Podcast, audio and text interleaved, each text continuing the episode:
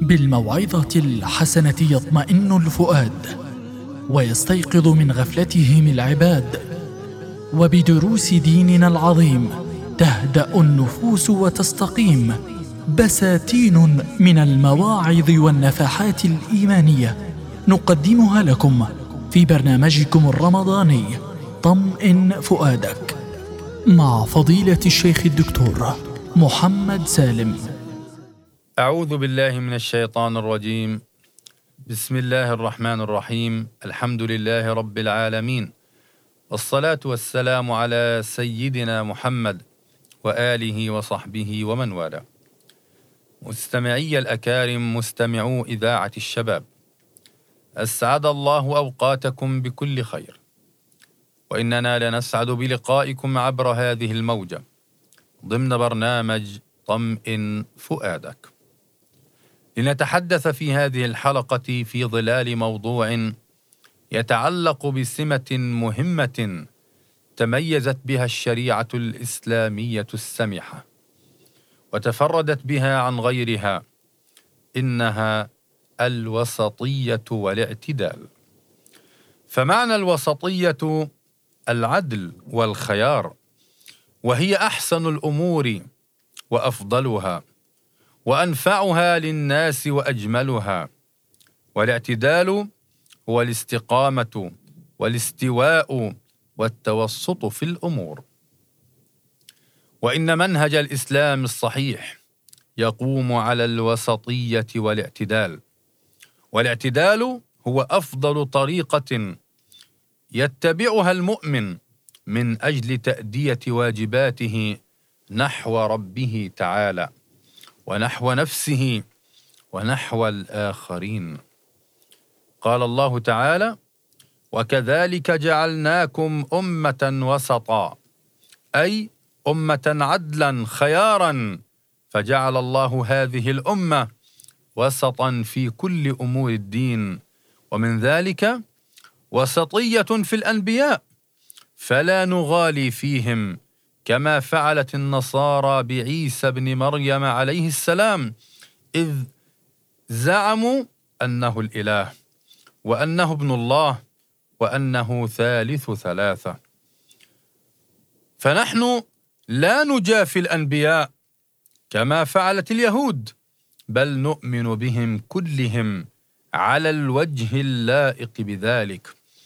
ووسطية في الشريعة فلا تشديدات في شريعتنا كما شدد اليهود ولا تهاون في شريعتنا كما تهاون النصارى.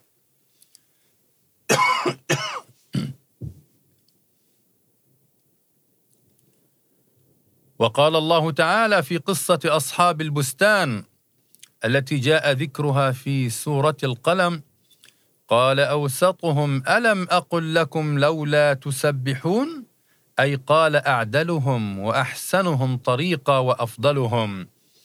ومن هنا يتبين أن الإسلام لا غلو فيه ولا جفاء ولا إفراط فيه ولا تفريط.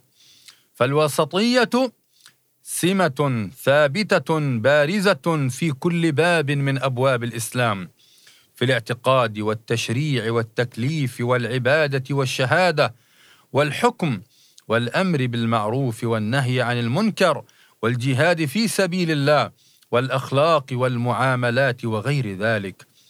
لذا لا بد للمسلم أن يكون معتدلا وسطيا في كل شؤون حياته وعباداته. قال أنس بن مالك رضي الله عنه جاء ثلاثة رهط إلى بيوت أزواج النبي صلى الله عليه وسلم.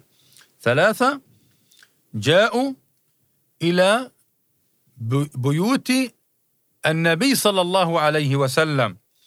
لماذا؟ يسألون عن عبادة النبي صلى الله عليه وسلم. فلما أخبروا كأنهم تقالوها أي قالوا إنها قليلة. فقالوا وأين نحن من النبي صلى الله عليه وسلم؟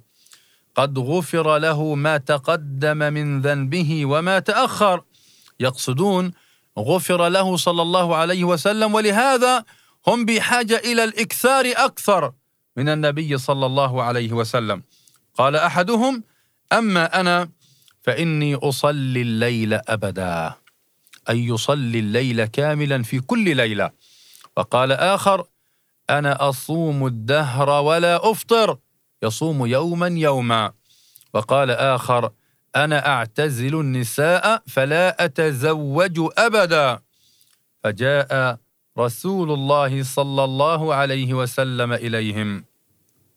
فقال أنتم الذين قلتم كذا وكذا؟ أما والله إني لأخشاكم لله. وأتقاكم له لكني أصوم وأفطر وأصلي وأرقد وأتزوج النساء فمن رغب عن سنتي فليس مني. فمن رغب عن سنتي فليس مني. وفي بيان وجوب الاعتدال بين الحاجات الدينية والدنيوية قال النبي صلى الله عليه وسلم إن لنفسك عليك حقا ولربك عليك حقا ولضيفك عليك حقا وإن لأهلك عليك حقا فأعط كل ذي حق حقه. هذه هي الوسطية وهذا هو الاعتدال في مسارات حياتنا وعلاقاتنا ومعاملاتنا مع كل المكونات التي نتعامل معها في حياتنا فاعط كل ذي حق حقه. لا نبالغ في هذا الحق ولا ولا نفرط في ذاك. وهذا هو العدل وهذه هي الوسطية. من مظاهر الوسطية والاعتدال تحقيق الإيمان بالله تعالى بشموله وكماله. قال تعالى يا أيها الذين آمنوا ادخلوا في السلم كافة. فلا بد من إحاطة الإيمان بالأمر بالمعروف والنهي عن المنكر على هدى وبصيرة بالقرآن الكريم والسنة المطهرة وما كان عليه سلف الأمة الصالح. وأيضا من مظاهر الوسطية والاعتدال الاستقامة على الجادة بعدم المبالغة في الشيء والتشديد بما يتجاوز الحد كمن يبالغ في الالتزام في الدين على غير ما جاء به ديننا الحنيف. فديننا وسطي عدل في أحكامه ونصوصه ولا بد من فهم النصوص على حقيقتها. بالرجوع إلى أقوال الصحابة والتابعين وأولي العلم المشهود لهم بالخير والثبت والعدالة والعلم بأحوال زمانهم ومكانهم وعدم تحريف كلامهم أو تجزئته بما يخرجه عن المراد منه. قال تعالى قل يا أهل الكتاب لا تغلوا في دينكم غير الحق ولا تتبعوا أهواء قوم قد ضلوا من قبل وأضلوا كثيرا وضلوا عن سواء السبيل. من مظاهر الوسطية والاعتدال أيضا الرفق بالناس والتيسير عليهم. فالله تعالى لم يكلف احدا فوق وسعه وطاقته. وهو القائل يريد بكم يريد الله بكم اليسر ولا يريد بكم العسر. أي يريد الله تعالى أن ييسر عليكم الطرق الموصله إلى رضوانه أعظم تيسير ويسهلها أشد تسهيل لكم. ومن صور الرفق والتيسير ما قاله النبي صلى الله عليه وسلم لأميريه معاذ بن جبل وأبي موسى الأشعري رضي الله تعالى عنهما لما بعثهما إلى اليمن. ماذا قال لهما؟ قال يسرا ولا تعسرا وبشرا ولا تنفرا وتطاوعا ولا تختلفا.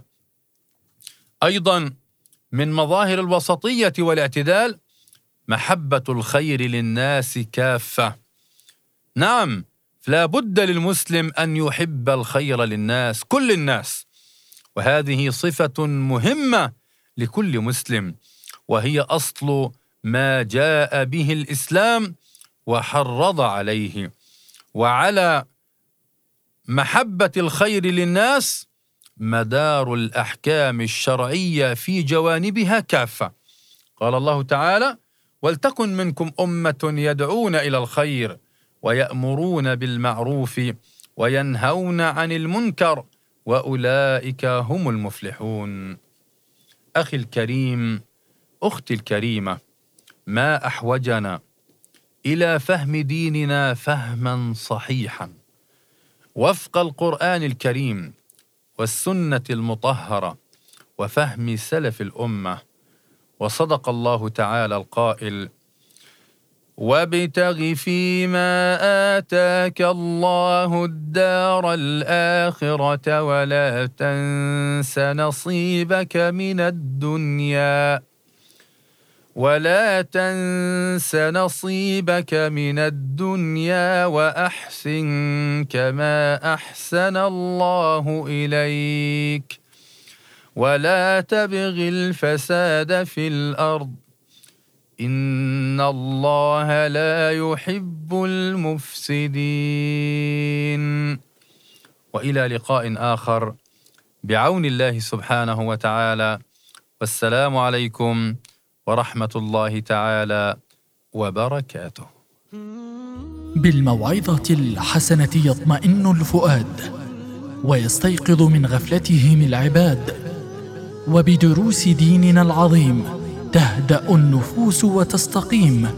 بساتين من المواعظ والنفحات الإيمانية نقدمها لكم في برنامجكم الرمضاني طمئن فؤادك مع فضيلة الشيخ الدكتور محمد سالم.